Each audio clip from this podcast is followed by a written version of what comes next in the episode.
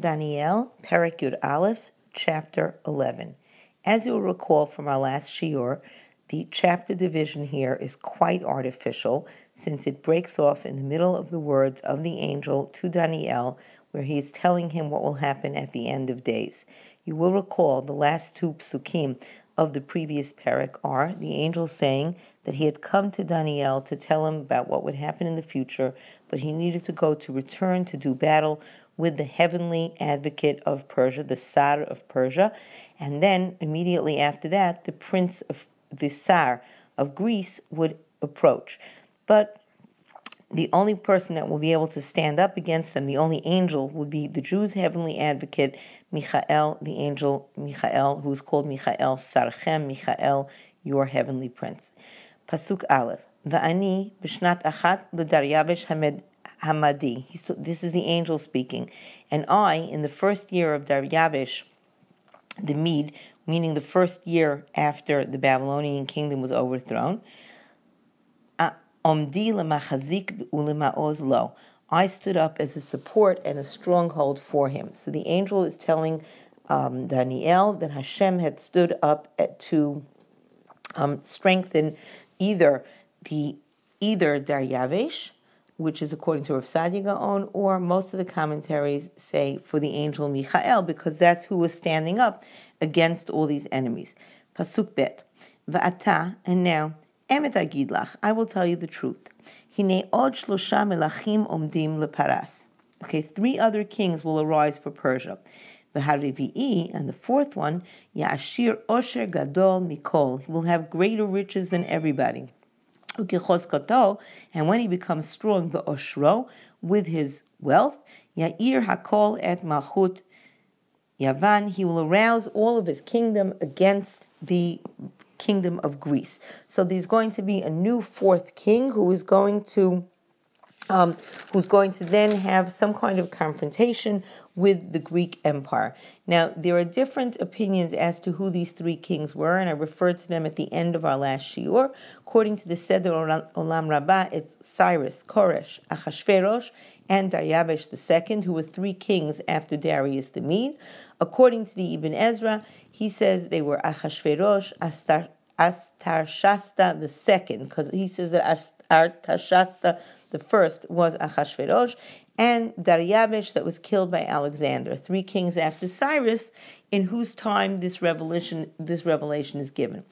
But I'm not sure. In any case, the fourth one, Harivi'i, the last king of Persia, will be killed by the Greeks. And we are not sure who that is, based on our really foggy knowledge of Persian history as well. We don't have very clear documentation on that. Pasuk Gimel. The Amad Melech Gibor, a mighty king, will then arise. Well, if we have to think, I think most people would agree that must be Alexander the Great, since Alexander the Great is a mighty king who heads the Greek kingdom. Umashal Mimshal Rav, and he will rule with great domination. Va'asak Yirtzono, and he will do as he wishes.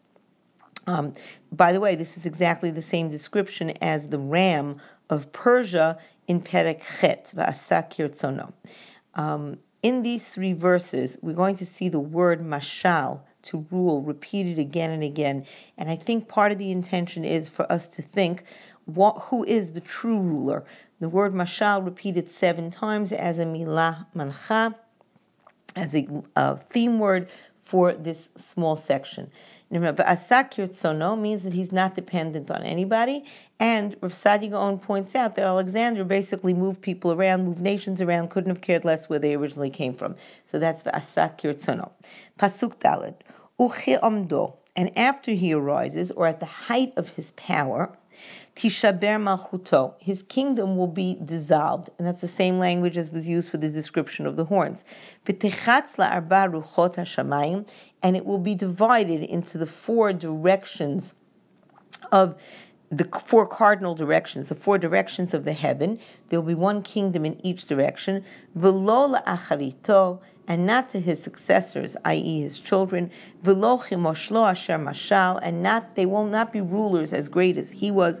Ki tinatesh malchuto, because his kingdom will be uprooted.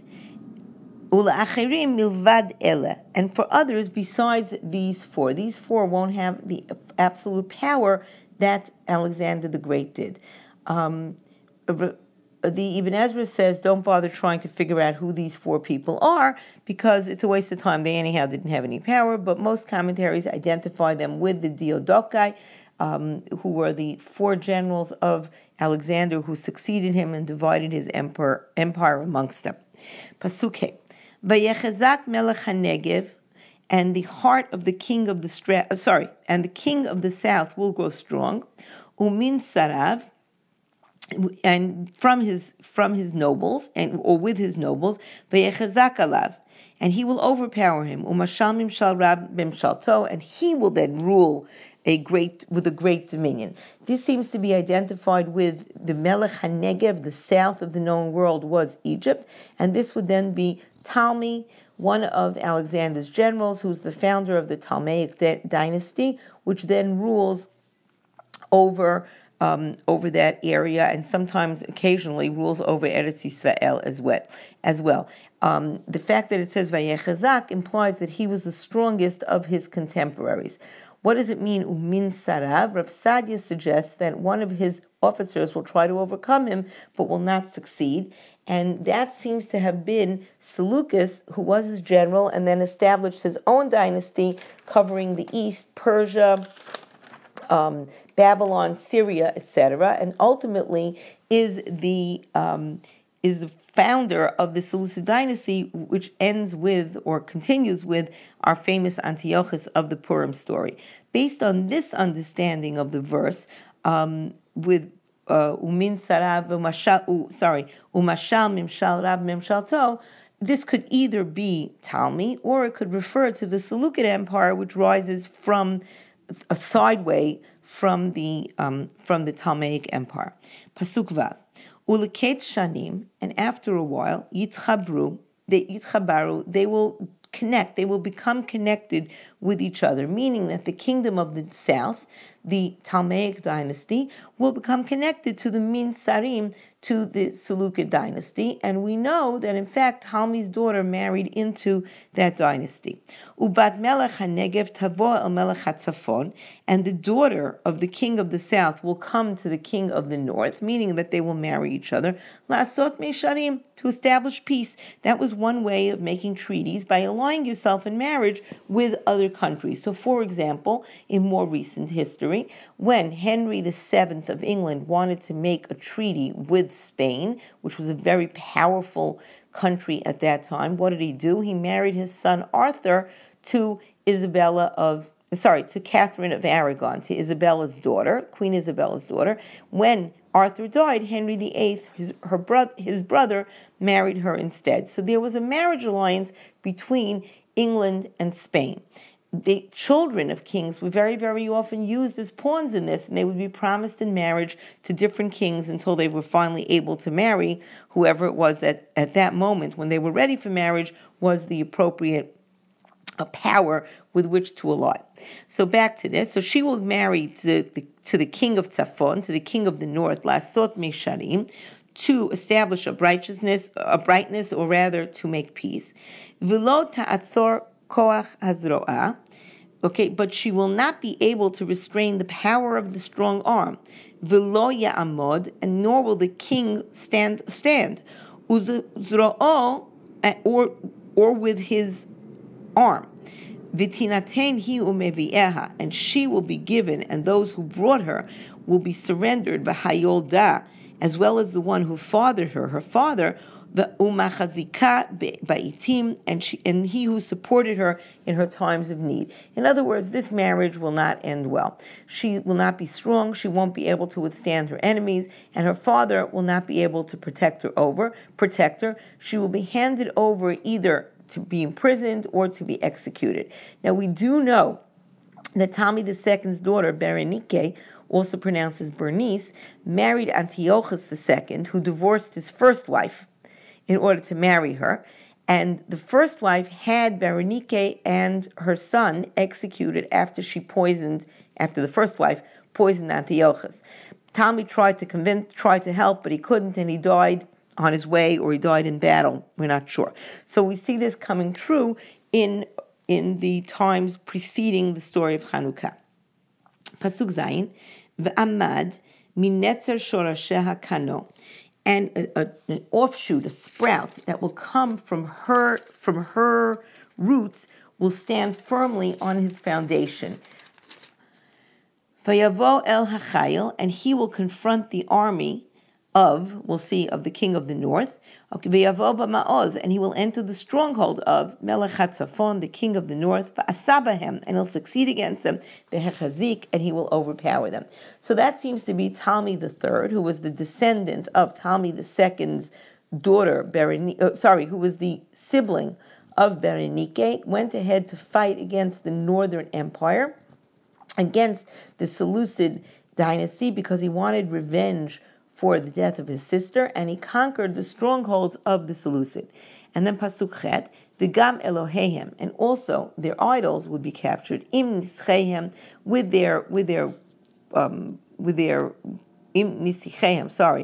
the princes, Im Kol Kleichem Datam, and with all their precious vessels, Kesef is Ahab, silver and gold, Bashevi Yavi Mitzrayim, he will bring them in captivity to Egypt. V'hu Shanim Ya'amod Mimelech HaTzafon, and he will stand secure for years against the king of the north. So either he will stand secure or he will last longer. By the way, where it says Mitzrayim here, this is the first time that we know that the king of the south is Mitzrayim. Now the fact that it says he will take these idols, bashvi, in captivity, usually that refers to people, not to objects. So either it's mocking them, or it means the attendants, etc., will be taken into captivity, which we know is what happened in the ancient world. When a nation was conquered, the gods were taken, so-called, into captivity as well, and displayed in the temples of the victorious kingdom. Pasuk Tet, Uba b'malchut melech haNegev, he will enter the kingdom of the king of the south, v'shav el admato, but he will return back home, he will return north. Now this could mean that the northern king will come now to fight the southern king, but he will not succeed, and he will have to stay home, he will have to return home because he was not successful. Ubanav and his children, Yitgaru, will stir themselves up, v'asvu hamon chayalim rabim, and they will gather a multitude of great armies, uva yavo, and he will then come, v'shataf, and he will inundate, v'avar, and he will pass through, v'yashov, v'yitgare, and he will once again stir himself up, ad mu'uzo, right up to the southern king's forts. So the sons of the northern king will incite attacks against the south once they've regained their strength from their failed campaigns, and they will bayavo, they will continually come, they will continually do these types of attacks, and they will flow strongly and overflow all obstacles. However, the king of the north is going to attack a second time, and he will be successful. And Rav Sadia points out this is when Antiochus III lost the battle of Raphia, he was trying to capture the fortress of Talmi the Fourth. Moving on, Pasuk Yud Aleph. Vayitmarmar melech haNegev, and the king of the south will become embittered. The word mar is in there. V'yatza, and he will go out. V'nilcham imo, and he will fight with him. Im melech haTzafon, with the king of the north. V'hemin hamon rav, he'll raise a great army. V'nitan hehamon biyado, but that multitude, that great army, will be given into the hands of the king of the south. So he's not going to be successful. So the king of the north is going to fight against the south, and it's not going to work again. I think also the word vayitmarmar implies bitterness, not only bitterness but also cruelty. The question is, who's going to set up the vast forces? There are differences in the commentary as to which king is going to be stronger, but in any case, the battle is not going to go well. Pasuk Yud Bet, V'nisa ha'hamon, and the multitude will feel uplifted. V'ram levavo, and their hearts will be raised up. V'hipil riba'ot, and although they will cut down many of their enemies, v'lo ya'uz, but they will not prevail. This is Rashi's interpretation. Other interpretations are v'nisaha hamon, that the multitudes will be taken into captivity. And the word v'nisa is usually used to mean an object. It could imply that means they're going to be treated quite poorly. V'yarum livavo means the heart of the king of the south, the Egyptian king, will be raised, will be elevated, v'lo ya'oz, but his victory will not last. And Rashi says over here that this will not be a good ending for the king. Because what's going to happen? Pasuk Yud Gimel, Vashav Melech HaTzafon. Now the northern king is going to come. Ve'min Hamon Rav Min HaRishon is going to have an even greater army than he had before that. Uleketza Itim Shanim, and after some years, Yavobo, he will come again and again. B'chayel Gadol, with great with many soldiers, Uberchush Rav, and with great wealth. And this could be that he had taken originally from the king of the south. Ubaitim hahim, and in those times, Pasuk Yud Dalit, Rabim Ya'amdu HaMelech HaNegev, many will stand up against the king of the south. Ubinei Paritzei Amcha Yinasu, and the sons of the lawless people of your nation will exalt themselves. Lahamid Chazon, to establish a vision, B'nichshalu, but they will stumble. They will not succeed. They will fail in what it is that they are doing. Rashi and the Ramban take this as an allusion to Jesus, that the sons of the lawless, meaning the early Christians, will try to establish a vision, try to perpetuate their vision of what the world should be like. However, they will not succeed. There are others that say B'nei Pritzei Amcha. That means that these are the Hellenists. We know that during the Talmic domination, they supported the Seleucids against the Talmis, and maybe that's who it is. So the Vinasu, they're going to be raising themselves up, Lahamid Chazon, either to follow a man of false prophecy, which would be the view that this refers to the early Christians, or to set up some kind of a treaty. They have this vision of peace so that they can control Yerushalayim and the Beit HaMikdash. But they were not going to succeed. They will end up, as we're going to see described later on in Pasuk Lamed Gimel, they will fail. Moving on to Pasuk Tetvav. V'yavo melech hatzafon, the king of the north will come. V'yishpoch solela, and he will pour out a mound, meaning that this is the way that they would do the a siege. They would pour mounds of dirt next to the wall so that they could climb up to the wall. Vilachad ir mivtzarot, and he will conquer a fortified city. Uzraot hanegev lo ya'amdu, and the hands of the south will not be able to withstand it. V'am mivcharav, and he has his chosen warriors. Ve'en koach la'amod, but they do not have power to succeed. So this is a battle of the north, I beg your pardon. This is a battle of the north, yes, against the south.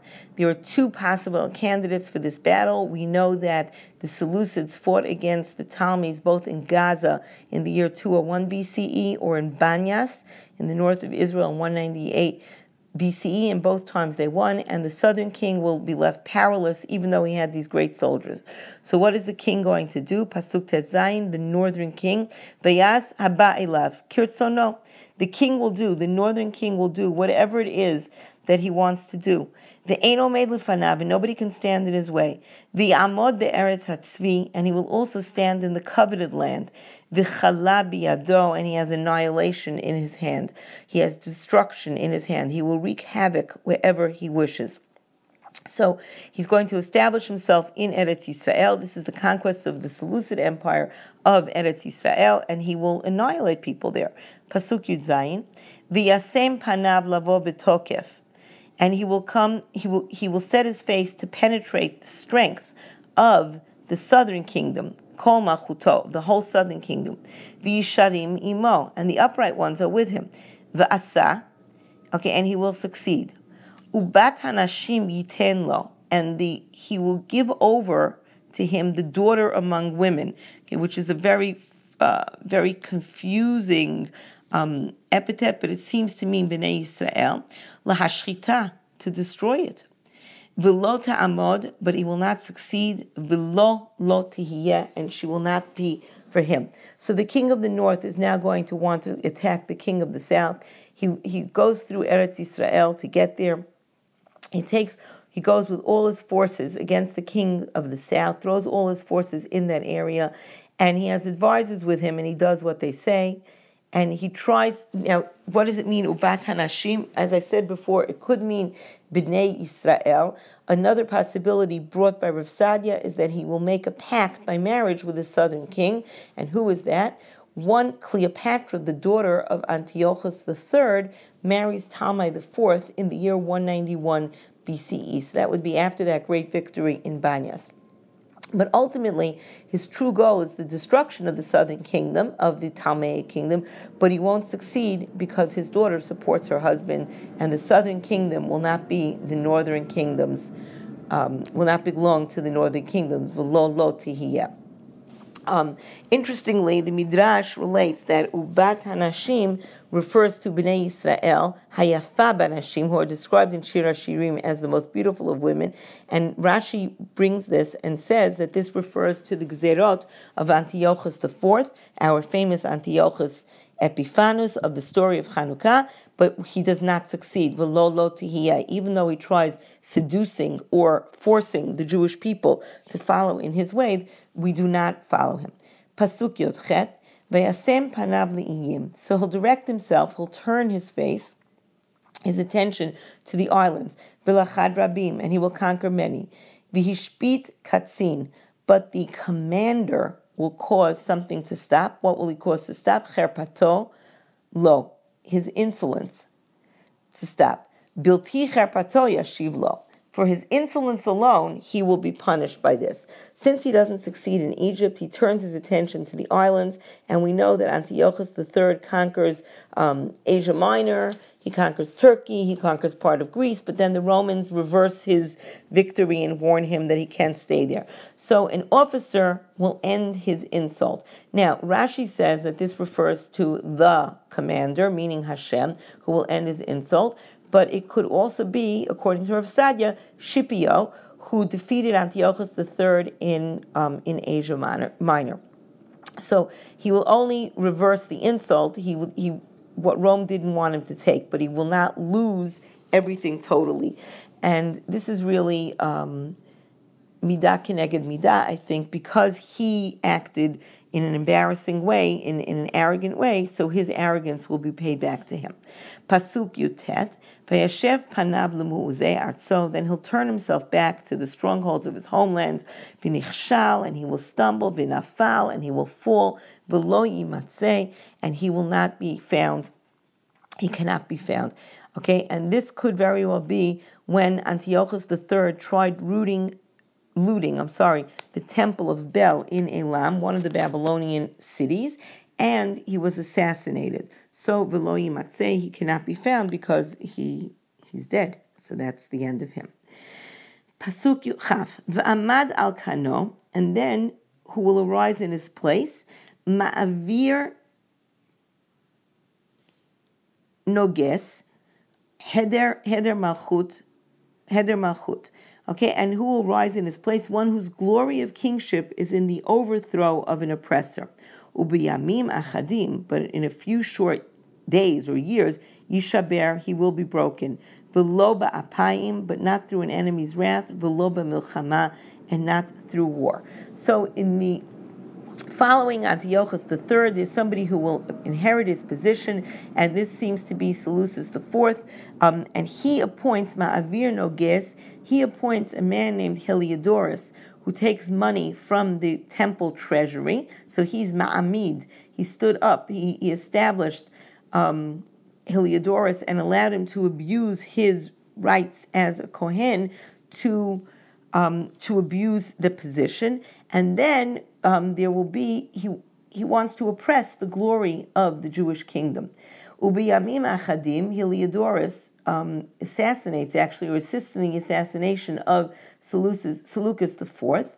V'loba apim, it wasn't in a face-to-face battle, and it wasn't in a rebellion, v'loba milchama, and not in war. We're going to conclude here for today, and we will see Be'ezrat Hashem in the next shiur what happens following the death of Seleucus IV, according to Daniel. Have a wonderful day.